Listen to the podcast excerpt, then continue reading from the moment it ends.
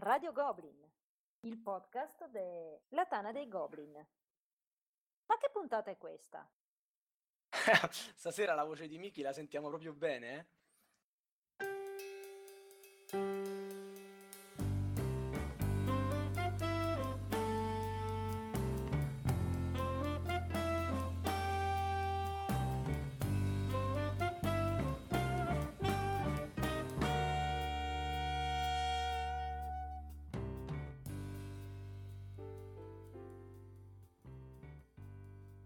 Radio Goblin, il podcast della Tana dei Goblin.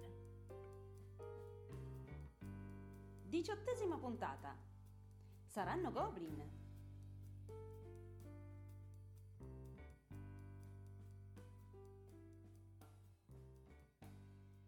Un saluto a tutti e benvenuti a questa nuova puntata di Radio Goblin, il podcast della Tana dei Goblin.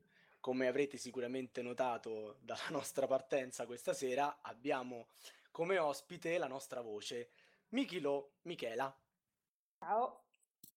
E dall'altra parte abbiamo uno stacanovista dei nostri podcast, abbiamo ancora ospite, e con grande piacere, Camillo ODK. Ciao ciao ciao, soprattutto a tutti i miei fan che mi seguono assidui. è, è, da cagare banane che, che, i tuoi fan sono in continuo aumento. Sto scrivendo un libro. Fantastico, lo attendiamo tutti con ansia. E mm, Marco Agzarot ci presenta l'argomento di questa sera così particolare. Ciao a tutti, stasera faremo una puntata leggermente diversa da quelle a cui vi, vi abbiamo abituato eh, non ci saranno due schieramenti, due opinioni contrapposte, ma cercheremo stasera di fare una puntata sui giochi e sui nostri figli, su quello che cerchiamo di trasmettere loro come, con i giochi, su come cerchiamo di abituarli a, al gioco da tavolo, su cosa speriamo di ottenere facendoli giocare da tavolo, se è giusto, se è sbagliato, che metodi utilizziamo, che giochi usiamo per fare questo e quindi diciamo i protagonisti virtuali veri della, della puntata saranno i figli nostri e di tutti gli ospiti della puntata. Poi se andate alla fine qualche sorpresa ci sarà, dai. Sì, come dici tu Marco, o meglio AGZ perché il nick completo è difficilissimo da, da pronunciare. Oggi Agzarot, rappresento Agzarot, Agzarot, Agzarot, lo devo Agzarot. dire bene. Agzarot. Come dici tu, Marco, oggi rappresento Enrico, due anni e tre mesi, un felice figlio di un padre giocatore. E eh sì, mi piaceva l'idea di portare qui il mio contributo come, come papà che cerca di instradare il figlio su, sulla via del gioco da tavolo. Se, se mi concedete due parole, praticamente due anni è difficile parlare di gioco da tavolo, però um, 3-4 mesi fa abbiamo iniziato con piacere insieme a mia moglie, a Valeria, a diciamo regalargli qualche gioco della ABBA, tipo il mio primo frutteto e un altro che ha un nome impronunciabile dove devi pescare dei... Eh, sì, la torre degli animali mi urla dall'altra parte e poi un, un altro ancora. Si è sentito. Si è sentito. e ehm, la cosa bella è stata che Valeria gli ha spiegato che da, da quel giorno aveva la sua ludoteca e praticamente di lì a qualche giorno ha iniziato a chiederci di, di prendere dapprima la torre degli animali, poi il primo frutteto e da lì abbiamo iniziato ad avere, quando lui ha voglia, quando lui ce lo chiede, delle, diciamo, delle sessioni ludiche un po' particolari perché con, con Enrico due anni non è che possiamo eh, richiedergli ore di gioco, altissima concentrazione, però con piacere abbiamo iniziato ad avere delle serate familiari ludiche piacevoli dal punto di vista diciamo, sia sociale che familiare. Insomma, questa è la, è la mia introduzione ad Enrico, giocatore due anni e tre mesi. E Michela io invece... invece... Eh, io invece ho due figli, uno di 10 e una di 5.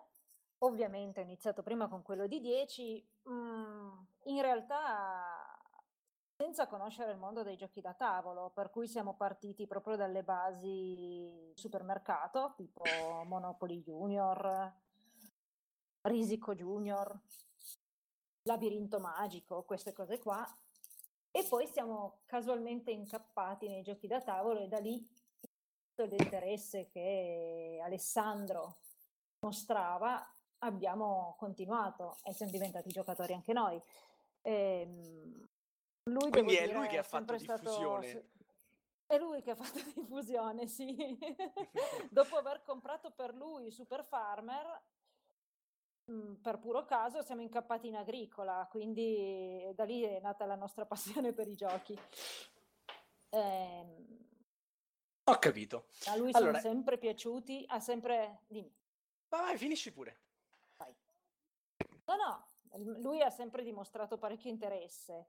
Su Viola invece sono andata più a gamba tesa, lei ha 5 anni e per ora diciamo che siamo a fasi altalenanti di interesse sui giochi.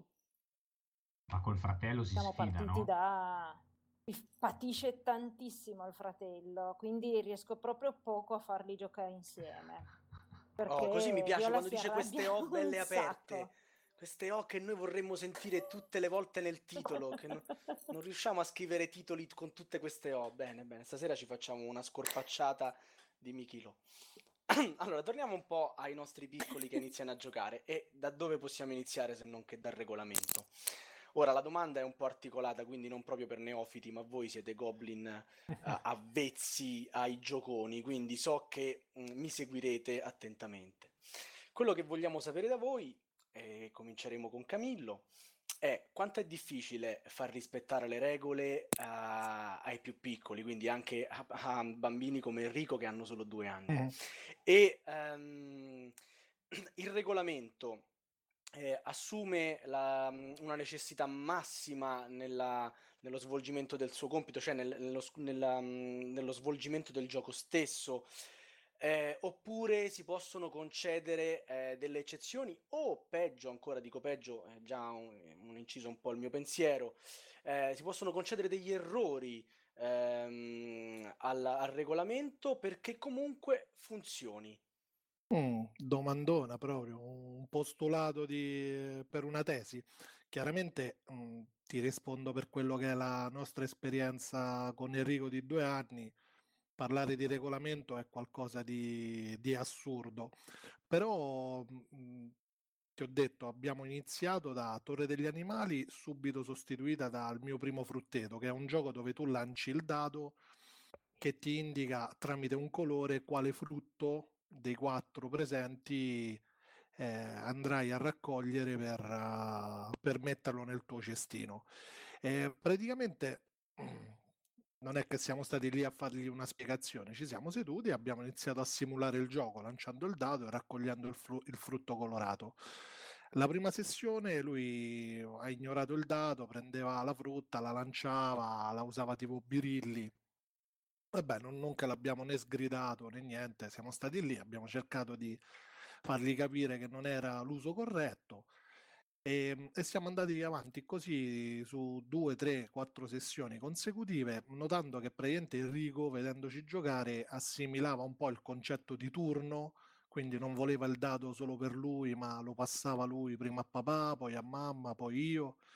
E, ehm, e piano piano introduceva automaticamente, vedendoci giocare, delle regole tipo rispettare il colore che usciva sul dato e prendere quel frutto e faceva il tifo per il corvo perché nel, nel gioco c'è un sistema di timing che mh, mm, una delle facce rappresenta il corvo che se arriva alla fine della, uh, del suo percorso praticamente essendo il gioco un cooperativo fa perdere tutti quanti. Ora, mh, mm, dal mio lato parlare di regolamenti con un bimbo di due anni è impossibile, quindi massima flessibilità, il gioco deve essere un, uno stare assieme, un, una condivisione del momento, cercando piano piano di correggere il tiro, da qui a, a un annetto riusciremo a fargli giocare, no scherzo, a fargli giocare qualcosa di più è strutturato, però ecco, il regolamento... È, tipo Puerto Rico, insomma. Tipo no. Puerto Rico. Al momento il regolamento non è nei nostri pensieri, però il piacere di condividere que, quei 10-15 minuti di gioco sono veramente... Eh, ripagati. Ben spesi, sì, c'è mia moglie che borbotta dall'altra parte, ma Non è d'accordo? non lo so, no, mo, mo glielo chiedo quando Dopo glielo passa... chiediamo. Ma quindi, mh, perdonami se Sì. interpreto un pochettino quello che dici, la- la, mh, il gioco da tavola è quasi più un giocattolo, cioè la sua componentistica ha l'effetto di un giocattolo, stimola Enrico, gli permette di Non entrare è in un contatto. giocattolo perché ha delle regole e ha una finalità. Enrico ancora non ha una profondità di pensiero per individuare eh, regole eh, di, di un certo tipo, però inizia a capire che ci sono degli atteggiamenti e vanno rispettate delle cose, quindi non è un giocattolo da questo punto di vista. È sicuramente al, al momento un momento di condivisione familiare dove ci si diverte insieme, si fanno le smorfie, si lancia il dado al suono di oh per vedere che cosa esce, si- ci si mette le mani nei capelli se esce il corvo e, e via dicendo. Mm, chiaramente è un modo di giocare, cioè è un'alternativa a tutti gli altri giochi che Enrico ha, i pupazzetti, il disegnare, eh, però non è un giocattolo perché il discorso de- di avere delle regole è importante. Lui piano piano inizia a capirle, a capire che non può fare come gli, pia- eh, gli pare e piace, deve passare, deve aspettare il turno, però sono cose che non si possono forzare all'inizio, vanno gestite, vanno cercate, vanno spiegate bene o male vanno dimostrate. Questo è un pochetto quello Le che spiegate con l'esempio? Cioè, con un l'esempio, sì, questo è quello che cerchiamo di fare con, con Valeria e, e, mh, per quello che ti ho detto, il fatto che ad ogni sessione lui inizia ad aggiungere nuovi elementi, come l'attesa del turno che in un bimbo di due anni non è affatto scontata, come No, accettare il lancio del dado e ha iniziato a barare, Ecco. cioè girando, girando il dado sulla faccia che gli serve perché gli serve di fare verde, allora esce giallo e lui la gira dopo il lancio sul verde. Però non è un giocattolo, è un gioco da tavolo co- con una massima flessibilità. Ok. Mm, Sì, devo dire che anche, anche qua, allora parlo di Viola perché in realtà Ale quando ha iniziato appunto aveva sui 5 anni, quindi mm, riesci già di più a introdurre concetti di regole per i giochi. Con Viola ho iniziato forse erroneamente, più che con un collaborativo, con un competitivo di difficoltà assoluta che è Belfiorella. Mhm. Eh, un gioco dove praticamente il- Il gioco preferito da Sofia. Ho fatto 200 partite a Quello che- Fiorella. cioè. Sì. Praticamente per chi non lo conosce è una di fiore in cui la pecora lanciando il dado si muove da uno a tre spazi e dove, dove arriva si raccolgono i petali, anzi i fiori che compongono i petali. Eh, sulle regole devo dire le ha capite abbastanza bene. La finalità del gioco era prendere i fiori che piacevano a lei. Non importava averne di più averne di meno, lei voleva le rose ed era una tragedia se prendevo le rose io. Uguale, Eh. uguale alla mia, identico, cioè uguale.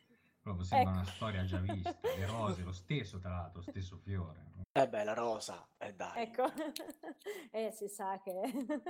e, e qui sì, comunque le regole devono per forza diventare flessibili perché non puoi far, diven- far diventare un'ossessione il fatto che deve essere giocato effettivamente nella maniera giusta.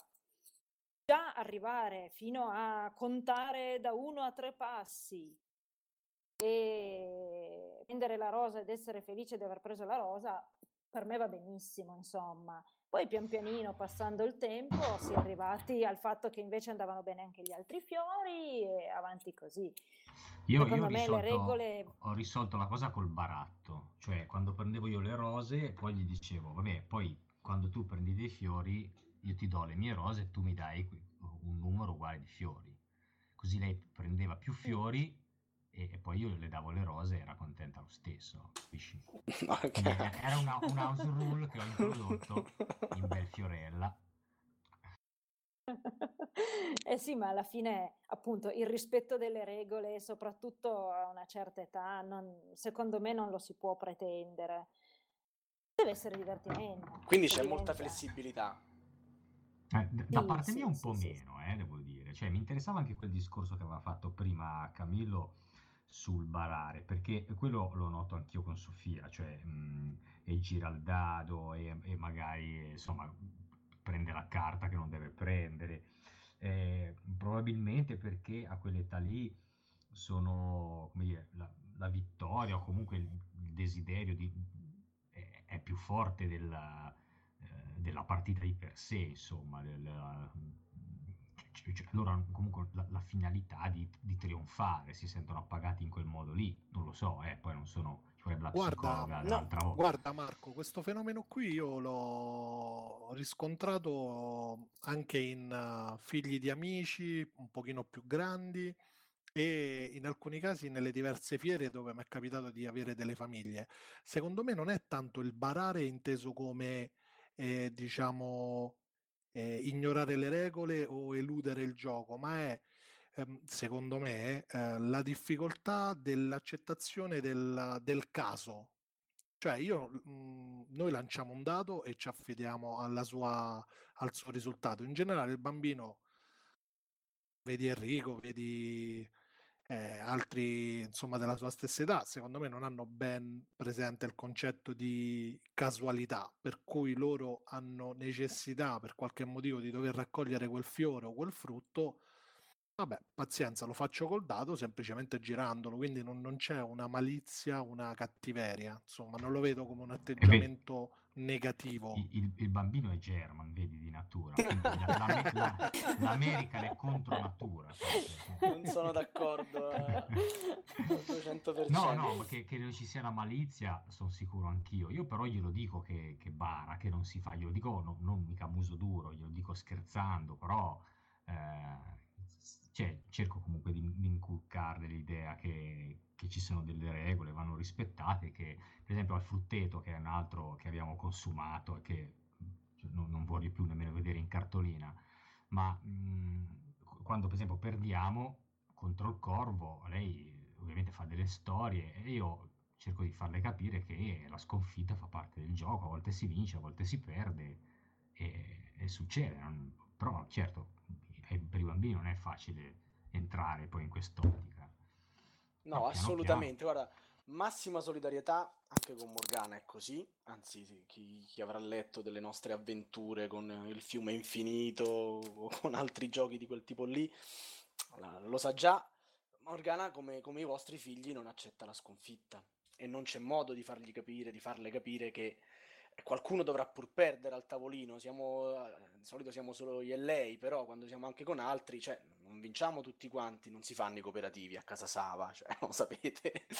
Quindi, e, e, anche lei con il dado non ci va tanto d'accordo. Quando giochiamo alla Torre degli Animali, eh, se io faccio, se io mi distraggo un attimo, poi mi rigiro e come per magia vedo che è uscito un 2 strano, insomma, una cosa del genere. Gli spiego che non si bara, anzi, le spiego che non si bara, le spiego che il gioco ha delle regole che vanno rispettate. Cerco di non essere rigidissimo, però mi sento un pochino più vicino ad Axaroth, nel senso che cerco, cioè non, non mi sposto da quel discorso lì. Sì, non sono rigido, sì, non appesantisco il discorso, però non dico sì, si può fare anche così in maniera alternativa o gliela faccio passare franca.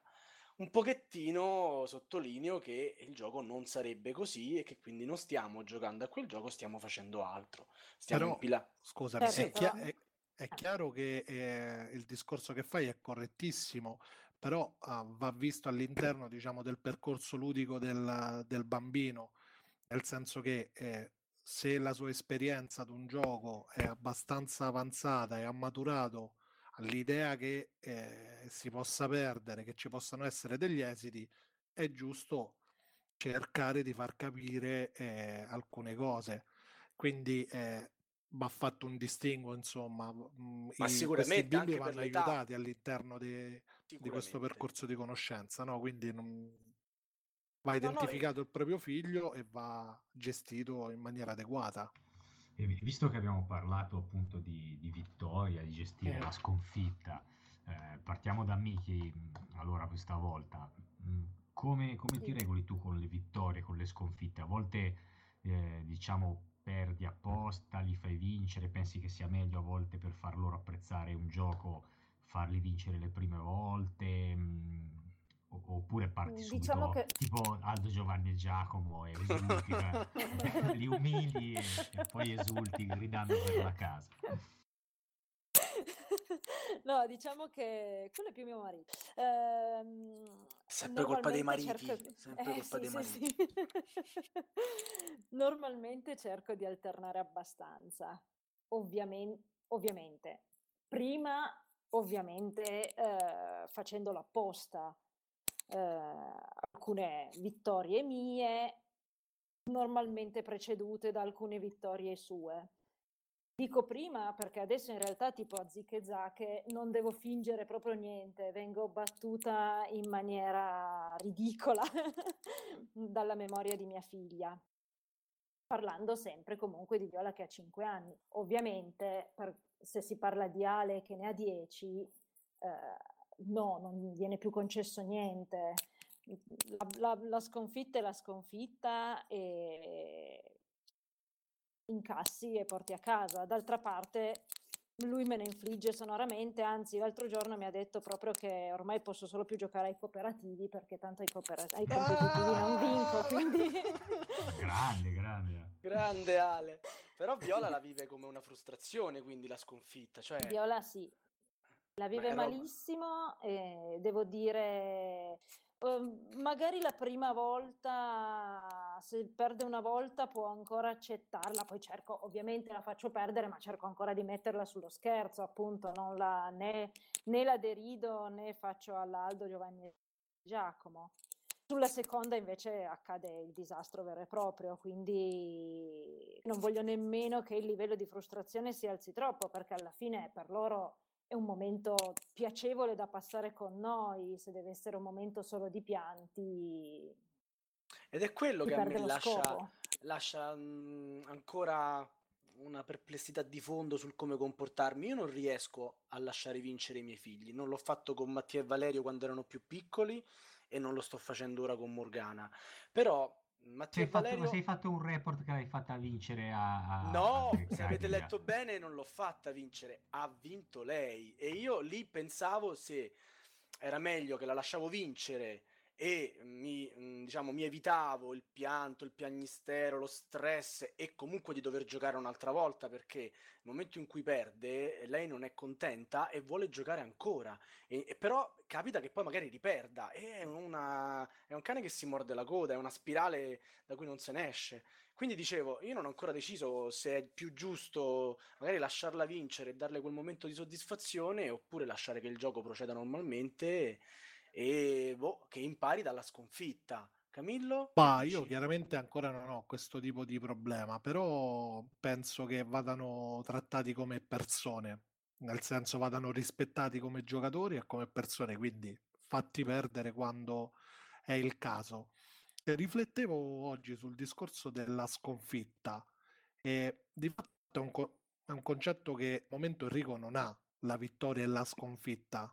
Cioè, siamo lì, si gioca, si fanno delle cose, ma non finalizzate realmente a una vittoria o una sconfitta. Quindi, voi quanto fate, la- lasciatemi dire, pesare il discorso della vittoria e quanto eh, lo dimostrate importante ai vostri figli? Perché la frustrazione viene da quello, altrimenti Dici, non, non Soli- sanno di cosa significa perdere, perché solita- dovrebbero? solita- no, vabbè, poi lo scoprono, nel senso che quando gli dici che ha vinto il gioco perché il corvo ha mangiato la frutta, però eh, molto è come viene gestito e come viene presentato il, il discorso della sconfitta. Tanto è vero che mh, pe- per i bimbi in età prescolare 2-4 anni spesso si parla di giochi collaborativi, che sono ad esempio quelli che sta facendo Enrico, per cui anche lì la sconfitta è mitigata dal fatto che, vabbè, eh, siamo tutti insieme, non c'è nessuno più bravo, più bello, più intelligente, più capace. Magari alcune volte al tavolo oh, sorge questa discriminante che può frustrare eh, il bimbo o la bimba di turno. Ecco perché magari c'è la riluttanza a perdere, no? Chiedo a voi, Ma sì, possessori di Eh, bimbi grandi. sta. Sì. Sentiamo Michela che c'ha il bimbo più grande. Sì, no, allora, ehm, bene o male, ehm, io devo dire che con Ale, ad esempio, ho sempre fatto ho sempre dovuto meno, ehm far fin cioè fare dargli delle vittorie regalate, probabilmente perché se la prendeva anche molto meno. Mentre con Viola è indubbio e devo devo modificare un po' di più la la realtà. Ma magari perché Mhmm, Viola ha noi un ha un un confronto con il fratello per cui la sconfitta gli pesa moralmente. Cioè non non è fine al gioco, ma è Ehm fine a una relazione esterna. Ora non lo so, eh, sto ipotizzando. Sì, sì, questo indubbiamente quando gioca con il fratello, ma anche quando gioca con noi, comunque patisce patisce di più. Secondo me, ehm, tutto il discorso si si basa anche tanto sulla vera e propria personalità del bambino, perché poi alla fine, Certo. ehm, posso tranquillamente dire: "No, è giusto, f insegnargli la sconfitta", ma se questo poi diventa un motivo di assoluta frustrazione non sai continuo a come pensare che si perda proprio il il punto di vista del gioco da tavolo, che deve essere un momento ma anche non solo per imparare a vincere, a perdere, a volte i giochi da tavolo insegnano anche altro. Io li uso molto per impara per magari, appunto, insegnare all'inizio a contare Ah, o cose certo. del genere. nei giochi da tavolo, cioè nei giochi da tavolo, con i bambini come in tutte le cose si è sempre su, su un filo del rasoio, cioè eh, devi fargli capire cos'è la vittoria e la sconfitta, allo stesso tempo non fargliela pesare troppo, non, eh, come in tutte le cose, insomma, essere genitore poi è difficile anche in questo, non è che non, non- non c'è l'eccezione, insomma, i giochi da tavolo sono, sono parte possono essere parte dell'educazione del bambino, eh, però appunto bisogna cercare di fargli vivere nel modo giusto, ma non è, non è semplicissimo nemmeno questo. Mm, Io ragionavo su quello che diceva Camillo e cercavo una risposta, ovviamente senza trovarla, perché sennò avrei anche risolto l'enigma iniziale. Diciamo che mm, quando gioco con Morgana, ma anche quando giocavo con Mattia e Valerio, la vittoria mia personale era assolutamente non secondaria, di più. Il piacere era quello di stare al tavolino insieme a loro e di passare del tempo insieme a loro, possibilmente divertendoci tutti quanti.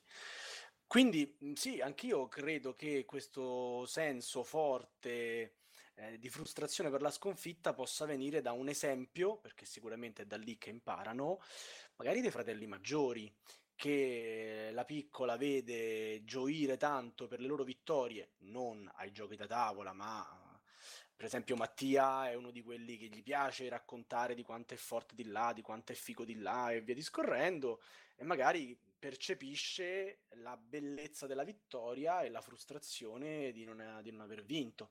Onestamente non, non mi so rispondere. So che non, mm, non appesantisco nessuna sua sconfitta e anzi cerco di lenire un po' la- la- lo stress di quel momento, mentre invece eh, gioisco veramente dentro quando vince lei eh, o quando vincevano poi gli altri ragazzi. Quindi, bah, non lo so, questa qua per me rimane un- veramente l'enigma più importante dei giochi con i bambini. Se qualcuno ha la risposta, la mia mail la Comunque con- il mio monito era solo rivolto a oh, evitate di trasmettere le vostre ansie, le vostre pulsioni ai vostri figli, perché poi è chiaro che se hai un genitore super competitivo, eh, il figlio rosicone te, te tocca perché È insomma, l'hai cresciuto così. Vabbè, rimaniamo sempre qui in ambito, diciamo, ecco, gioco con i nostri figli, ovviamente, visto l'argomento della serata. E, mm, mi veniva da pensare, sempre riguardo quello che abbiamo detto fino adesso, ma quindi quando giochiamo con i nostri figli, adesso per Camillo è facile, eh, però ha già detto che gioca anche con Valeria. Per Miki già è diverso perché ha due figli di età anche abbastanza, eh, diciamo, poco compatibili.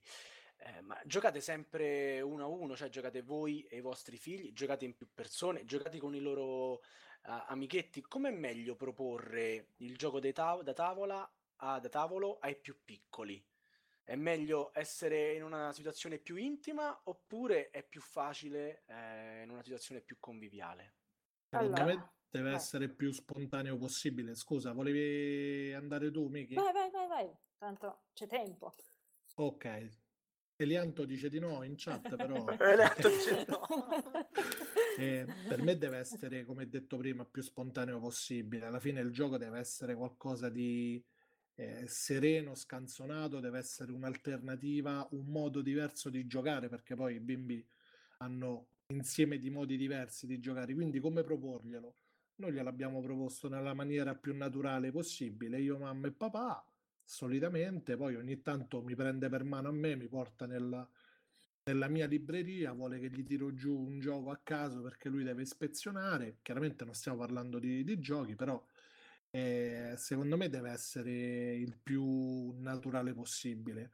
Se iniziamo a mettere paletti, veti, costrizioni, creiamo solo un'alterazione di quello che è poi il giocare da tavolo. Però non ho esperienza, quindi sono curioso di sapere Miki che cosa ci racconta.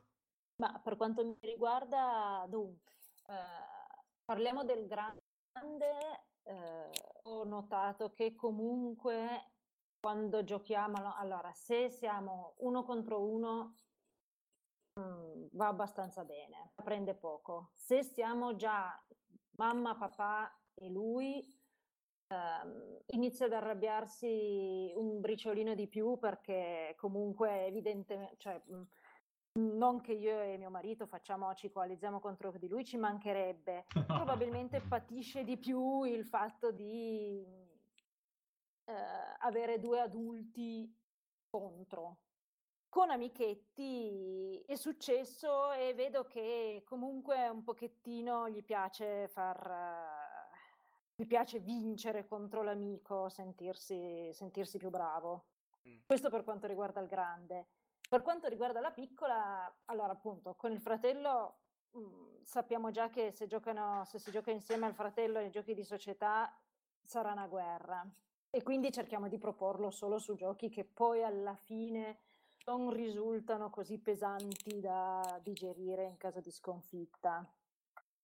Se no, giochi in gruppo sì, ma anche lì difficilmente con i coetanei perché, perché ci si arrabbia di più. Questi bambini si arrabbiano comunque di più col coetaneo, con l'altro bambino anche che vince tutto all'età di viola rispetto a, rispetto a se stessi, insomma. Eh, Perché lì sì che Trovo la che sconfitta la sia fanno pesare. Eh sì, sì, sì, sì, sì, ma anche il fratello, eh, il fratello non rischia niente a Viola ed è per quello che poi lei patisce tanto. Immagino. Ma poi Figurati. forse fino a una certa età è, è più difficile farli giocare quando sono, cioè giochi da tavolo quando sono insieme agli amici. Forse eh, appunto i, vincoli maggiori di un gioco da tavolo rispetto al gioco libero.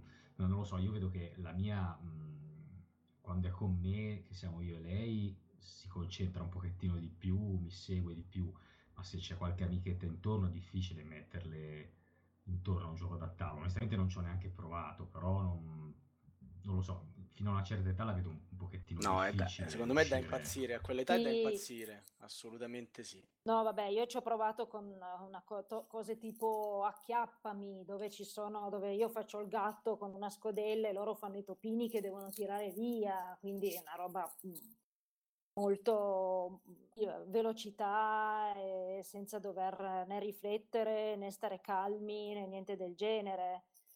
Però rimane che comunque se il topo, se il topo sotto rimane quello di Viola, se ci sono anche altri bambini, mm, ne risente di più.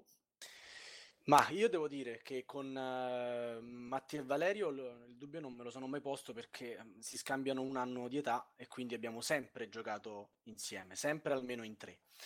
E speravo che questo gioco li unisse un pochettino, invece no. Ovviamente una volta li ho lasciati da soli a giocare a Summoner War, mi sono girato un attimo, dopo nemmeno 5 minuti si stavano per menare perché una carta poteva essere interpretata in un modo invece che in un altro, tu bari, tu non è vero che hai fatto un casino incredibile. Morgana non gradisce tantissimo giocare con i fratelli perché i fratelli non le risparmiano niente esattamente come... Ok, non, non, è solo da me.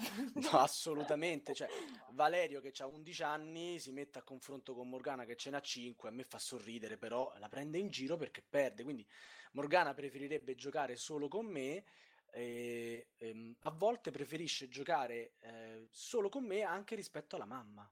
Questo ovviamente a me fa piacere da morire, quindi non rinfaccio tantissimo alla mamma, però insomma, eh, diciamo che farli giocare insieme a questa età, cioè all'età quella di Morgana, è probabilmente complicatissimo e mh, più aumentano il numero dei bambini al tavolino di quell'età e più diventa difficile perché eh, far rispettare le regole a una persona, a una bambina è un conto, a due, a tre, a quattro diventa una cosa da mal di testa, proprio da, da, da impazzire. Con i più grandi magari invece dipende, però può essere più proponibile. E vabbè, allora proseguiamo, già che stiamo parlando di età, mh, se esiste un'età giusta per un gioco, cioè se si può, se effettivamente di solito le età scritte sulla scatola rispecchiano effettivamente eh, l'età dei bambini a cui vengono proposti quei giochi, quali sono eh, le vostre esperienze e con quali giochi avete iniziato a far giocare i vostri figli. Michela.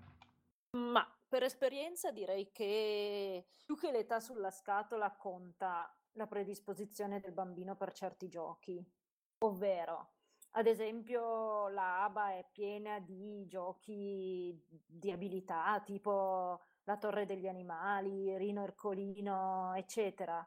E per quanto l'età sia so- scritta sopra sia tipo 4 anni, io trovo che ad esempio mh, richiedono un'abilità manuale che dà parecchia frustrazione se ad esempio nei giochi di abilità può darsi che sia corretta, secondo me a volte anche andare verso il, ri- verso il rialzo non fa male.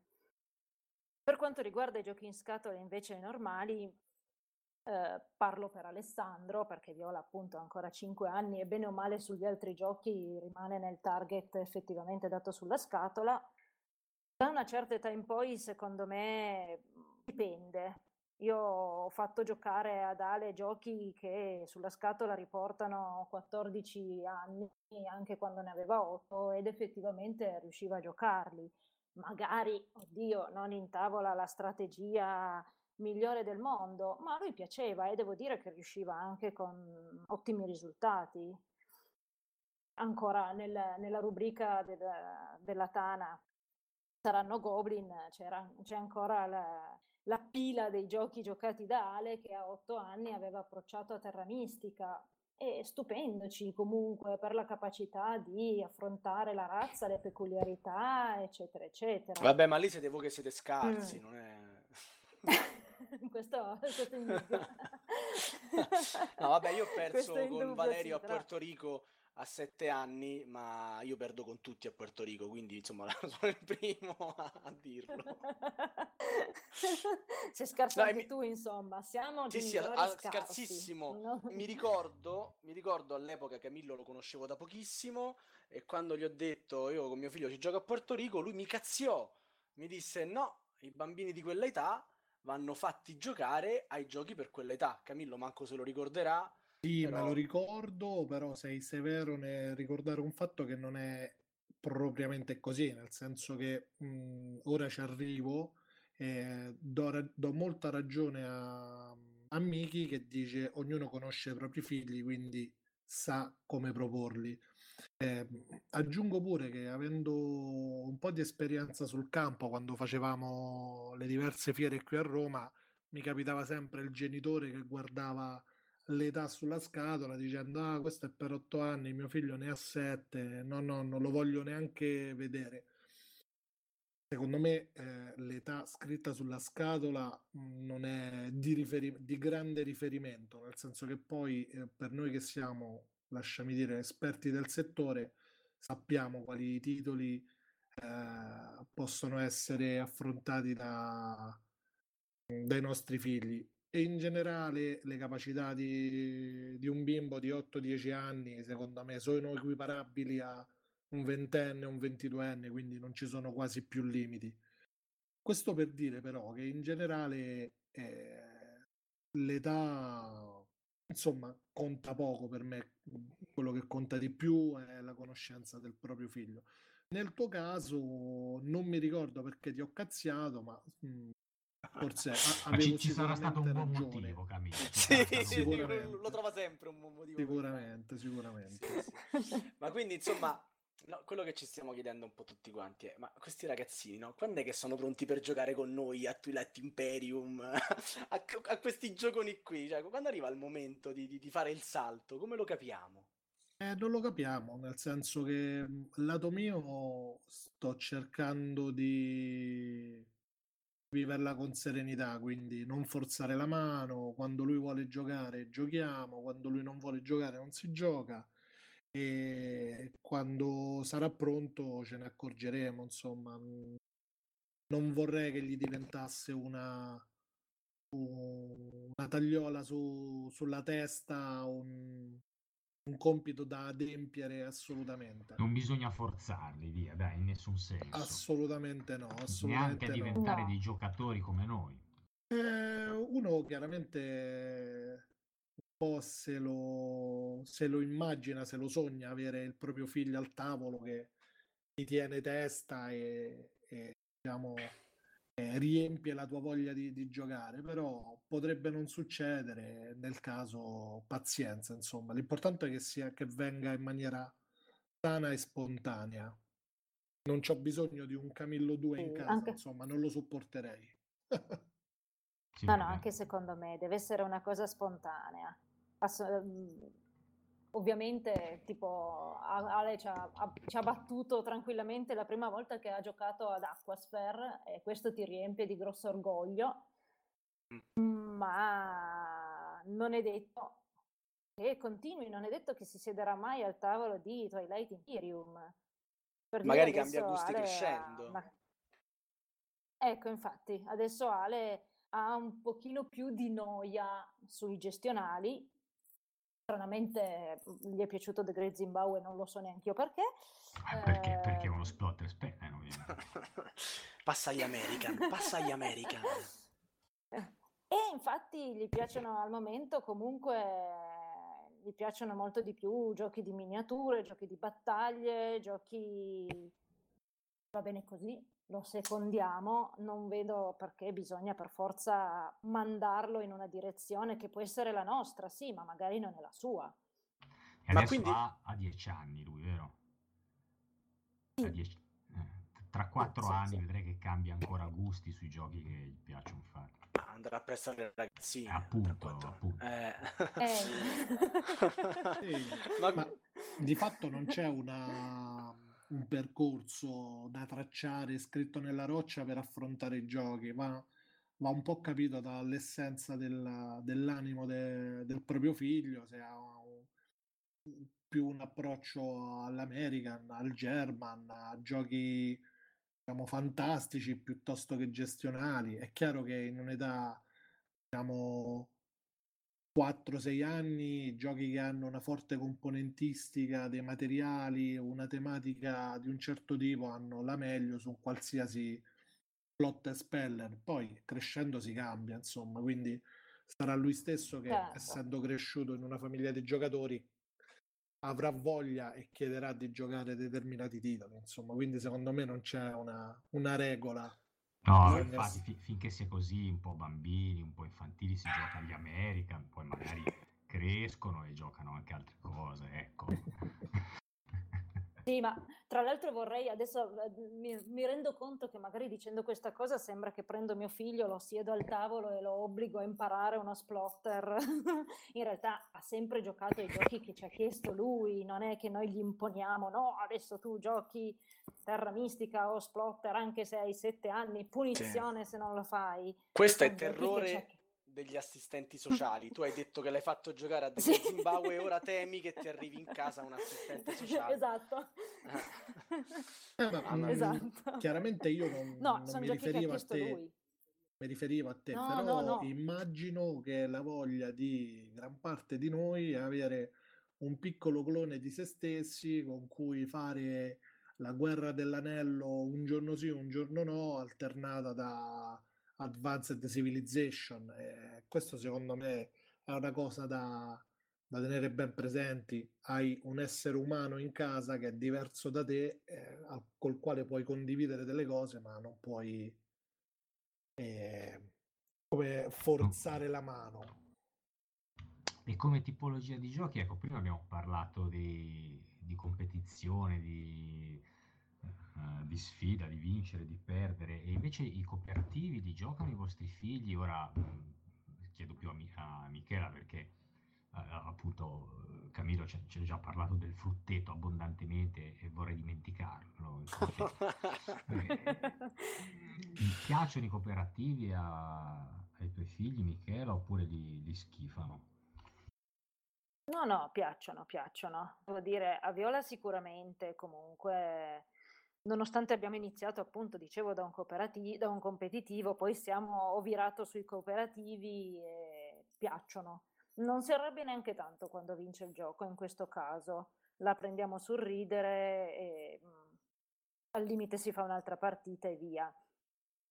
Um, anche ad Ale piacciono, sì, sì, sì, sì, anzi, ultimamente devo dire, dopo una fase in cui la sconfitta ovviamente pesava, ma fino a un certo punto ultimamente la patisce di nuovo un po' di più, per cui abbiamo, con lui abbiamo virato parecchio sui collaborativi, abbiamo preso Assalto Imperiale, abbiamo preso Fertin Zero, sempre per, sempre per seguire questa sua inclinazione più american e miniaturistica, insomma.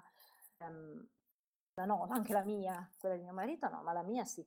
E, ehm, e gli piacciono parecchio. Già tempo fa avevamo giocato a Robinson Crusoe, eccetera. Um, devo, dire, devo dire che anche nei collaborativi poi alla fine lui è un briciolo è competitivo, del tipo se qualcuno deve morire è bene che siamo noi e non lui però se la cava, gli piacciono insomma. ecco, invece, invece nella scaletta che io avevo diligentemente fatto nel, nel prepuntata, vedo che poi avevo messo una nota sul fatto invece di evitare magari i giochi di bluff, i giochi particolarmente lunghi, insomma ci sono dei giochi che potremmo magari sconsigliare per, per i bambini, cose che magari non sono adatte al di là del tema ovviamente, che può essere più o meno adatto, proprio meccaniche che magari si prestano poco a funzionare con i bimbi. Ma non lo so, nel senso che mh, quello che hai detto dei giochi di bluff in generale mettono in gioco quello che è il pensiero laterale, quindi c'è una meccanica di riflessione eh, in terza persona, nel senso cercare di capire come reagirà il, l'avversario ad una mia mossa sapendo che posso non dire la verità. Non è facilissimo da, da gestire. Quindi anche qui forse non li sconsiglierei, però sono probabilmente difficili da interpretare a, di, a, a diverse età. Andrebbero testati sapendo che possono non riuscire in, um, immediatamente al bimbo. Um, se mi permetti, voglio tornare un attimo eh, indietro, anche se il tempo è tiranno. Dai, bruciaci eh, altre due o tre domande, vai, vai. No, ne ho bruciato una sola, dai. no, no, prima rispetto a quali giochi consiglieresti e quali no. Um, io farei una grande distinzione eh, tra giochi che hanno una pianificazione sul medio-lungo periodo e giochi che hanno una gestione eh, del turno immediata, ovvero quei giochi che quando tocca a te, leggendo le carte o comunque che hai in mano o la tua plancetta, il tuo stato, agisci semplicemente e e ne trai diciamo punti vittoria o quello che sia. Eh, mi sono un po' perso, però la distinzione la farei tra um, giochi che hanno una gestione sul medio-lungo periodo che magari inizialmente per un bimbo non giocatore sono più difficili da, da gestire perché hanno un risultato sul, sul lungo periodo, mentre consiglierei giochi più immediati che appunto hanno una risoluzione del turno immediata e quindi non una programmazione sul lungo periodo in maniera tale da eh, rendere più concreta diciamo anche la, la strategia de- de- del bambino. Non so se mi sono spiegato. No, no, sei stato Eh, spiegato, sei stato Ok, spiegato.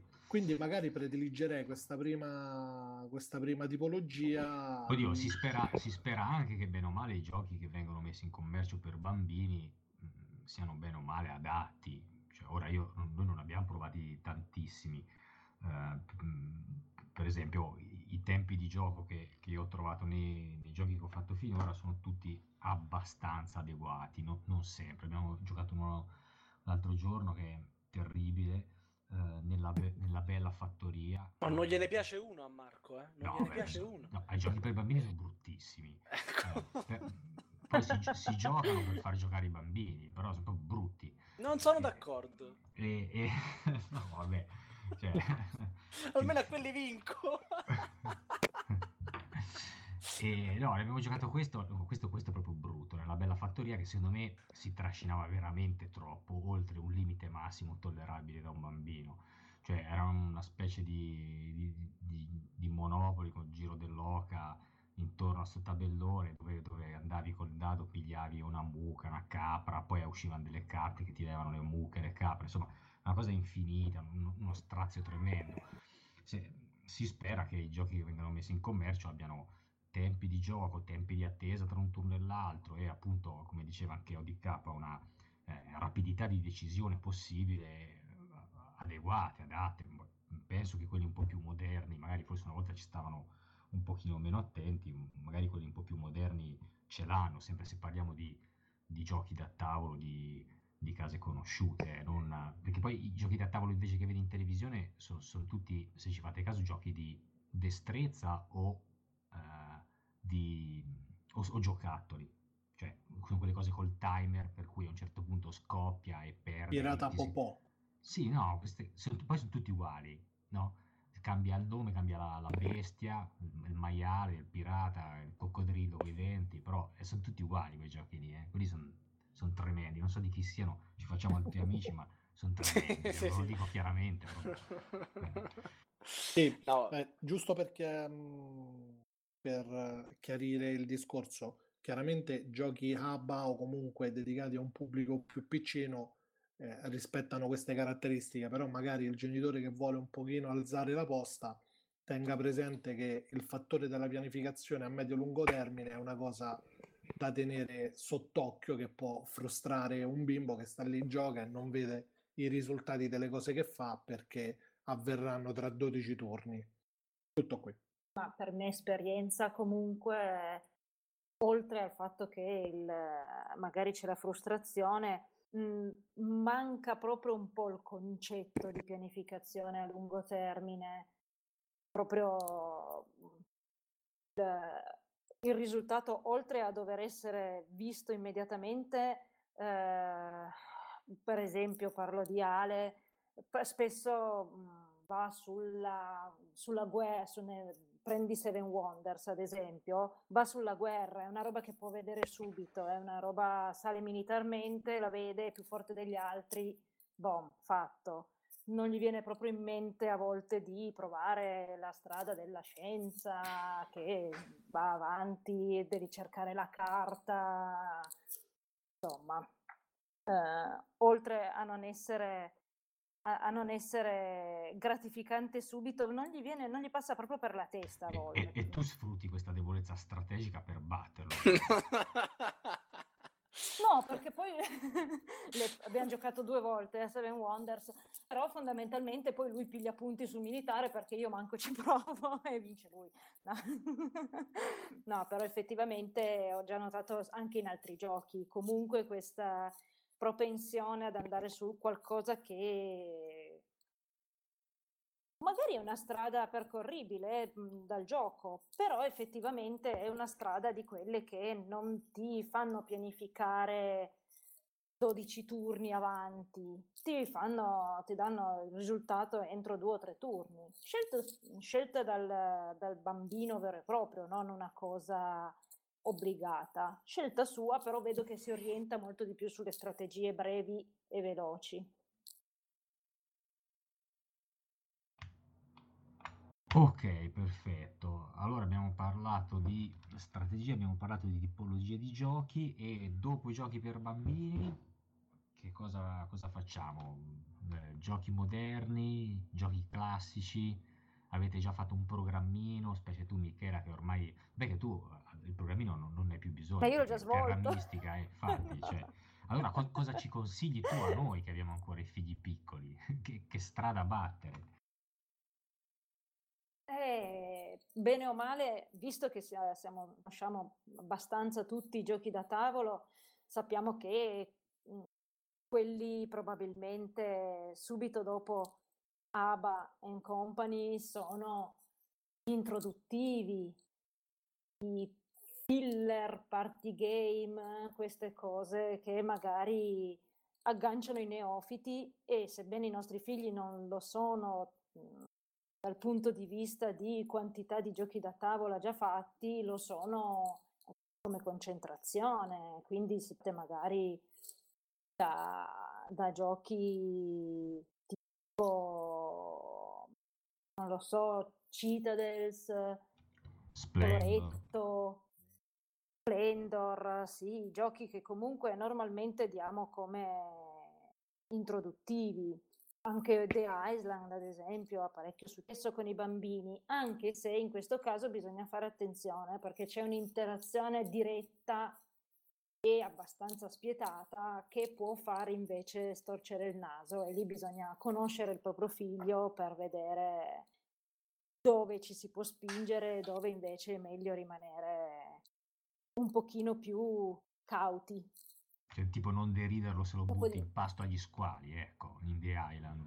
Per Lo esempio. butti giù dalla barca, "Ah, sei morto. ah". Così tipo... ecco. Sì, diciamo che magari è una cosa che viene dopo, è una cosa che può venire dopo, ma magari subito, se siamo appena passati dal frutteto, direi di no, potrebbe essere scioccante. ok, Quindi Odicapa, non volevi dire qualcosa? Oh, assolutamente. Secondo me no, infatti stavo per dire, anch'io stavo per dire che Camillo secondo me non vuole dire niente su questo, ma sicuramente avrà da dire sulla domanda che poi tanto alla fine è là che ci giriamo sempre intorno, noi compriamo i giochi o è solo una scusa? No, quale scusa? Ehm, Enrico per Natale mi ha chiesto Rebellion, io l'ho preso, Appunto. Da lì... eh, no, eh, Incredibile che io Rebellion l'ho comprato per Valerio. Cioè, che coincidenza. È chiaro che in alcuni degli acquisti ci vediamo un- una visione di noi proiettata al futuro co- con, nostro figlio al tavolo, ma questo ricade per quanto ci siamo detti prima, la voglia di, di condividere, di avere un piccolo noi stessi con cui confrontarsi, insomma. Lo Ma facciamo tu sei tutti. pronto che tuo figlio dopodomani, il più tardi possibile, decida che preferisce i videogiochi, gli sport, le donne, la droga? Allora, io, io il consiglio che posso dare a tutti gli utenti in ascolto è di evitare di creare frustrazioni. Alla fine i nostri figli hanno decine di modi per giocare, dai due a più anni giocano qualsiasi cosa fanno. Il gioco da tavolo è un'alternativa, non deve essere il, ehm, la soluzione finale. È un'alternativa piacevole che coinvolge i genitori, che può coinvolgere amici ed altri. Se mio figlio domani mi dice, papà, io sai che c'è, vado a regazzine, eh, anziché giocare con te, posso esserne solo contento. Se vorrà giocare ai videogiochi, ci giocherà. Se sì, vorrà... perché è un maschio, puoi esserne contento. Ma invece Vabbè, no, se- io, io direi che... fidanzatini. direi che la, che la mia può giocare ai giochi da tavolo per altri 14 anni. Per Magari può drogarsi, ma non deve uscire con i ragazzi. Sì, beh, quello sì, non è un problema. Michela? Eh, sì, mm, allora, Vai, vai, fai Eh, outing, anzi, fai coming posso- out. Posso praticamente dire che non ricordo quanti giochi ho comprato con la scusa piaceranno ad Ale. Tra gli ultimi ci ho citato giusto prima Salto Imperiale e Fireteam Zero, ma partiamo anche da Summoner Wars, che è un gioco che a me è piaciuto un sacco, per fortuna anche a lui, perché almeno la scusa insomma regge. Però sì, sicuramente un pochino, ma secondo me anche già solo partendo dagli ABA o cose del genere, un pochino la soddisfazione di poter comprare un gioco, anche se sappiamo che solo per, eh, per i piccoli ce l'abbiamo comunque. Eh, ma tu il Siamo degli acquistatori compulsivi di, giochi da tavolo, È è, il vantaggio di avere un marito giocatore, però. È, è un grosso vantaggio questo. È vero, è vero. Qu- Quando non hai Sì, il sì, sì. partner giocatore Un vantaggio e è uno dura, svan- eh. Eh, infatti dico, è un vantaggio e uno svantaggio, perché magari uno non giocatore un pochettino ti limita, invece così rischi di, di averne poche limitazioni. Per il momento siamo ancora riusciti a trovare un equilibrio, ma non è detto Quanto è ponderata lei. continui. Quanto è ponderata. Eh, hai visto? Mamma mia. No, è, è- che mm, mi fa rabbia vedere i giochi non riesco a giocare, anche quelli con mio figlio, perché poi alla fine si diceva prima, mentre prima giocava molto di più, adesso inizia un pochettino di più a essere sui videogiochi, eccetera, eccetera. Quindi le partite, mentre prima le chiedeva raffica, adesso magari al venerdì sera, magari al sabato sera, mm, però fa anche altro senza problemi. E quindi, quindi ponderati per forza. No, poi mi ritrovo piena di giochi da giocare con mio figlio e non gioco con mio figlio, è una tragedia. E va bene, allora io direi che, bene o male, eh, ne abbiamo dette di cose, tante ce ne sarebbero ancora da dire, anche perché quando parliamo dei nostri figli, veramente probabilmente eh, non smetteremmo mai di raccontare cose.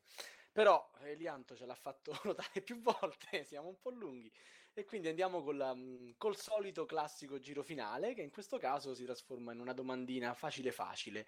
Consigliamo ad Axaroth dei giochi che possano piacere anche a lui, ma che vanno bene anche per, per Sofia. Uno ce l'ho io, ce l'ho Da- io. te lo consigli da solo. Ce lo consiglio da solo, ce l'ho in cantina fermo da un anno e mezzo aspettando un attimino l'età giusta ed è Il labirinto magico, Bello. che è un gioco Bello. fantastico che avevo giocato io da piccolo, adesso hanno fatto l'edizione nuova e appena l'ho visto quello l'ho, l'ho comprato Ma immediatamente. è il labirinto magico quello della Drey Magger Spiel, io non lo so dire, o è quello della Ravensburger? Eh, non lo so, di Magician Labyrinth, quello, quello lì. Ma è quello che non vedi le pareti, ci vai a sbattere contro la pallina di ferro cade sotto? Quello? No, no, che palline di ferro, ci sono i personaggi, devi muovere le tessere del labirinto. Le tessere, devi andare a cercare gli oggetti, è quello Sì, della sì, Ravensburger. quello, quello lì. quello Anche lì. quell'altro, quello che dico io, della Drey Magger Spiele, non l'ho detto due volte male, tutte e due sicuramente, in modo diverso. Praticamente tu non c'hai una- un, un labirinto che non vedi, è nascosto dalla- dentro la scatola del gioco.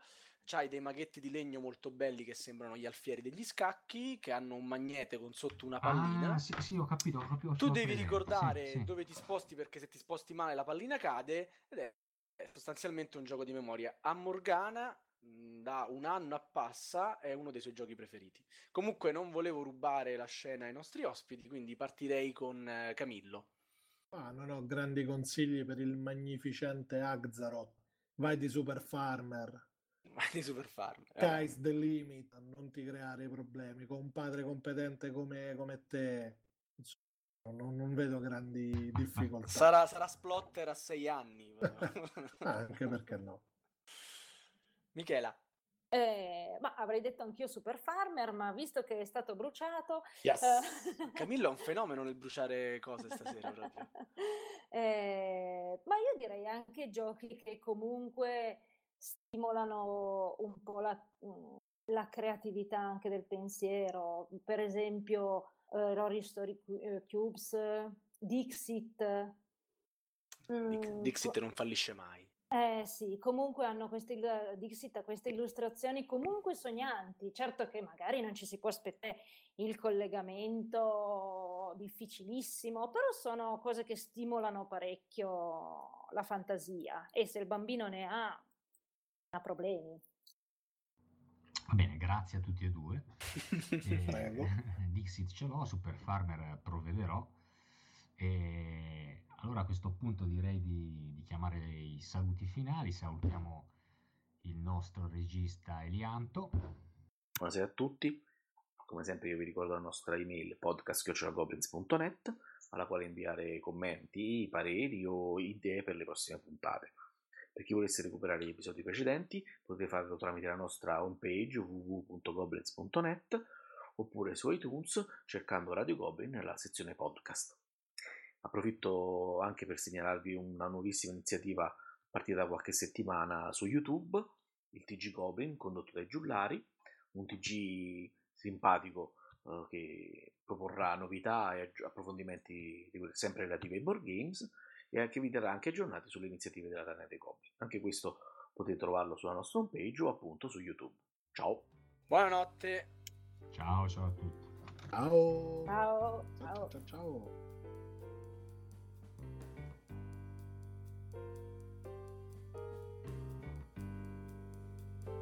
Avete ascoltato Radio Goblin, il podcast della Tana dei Goblin.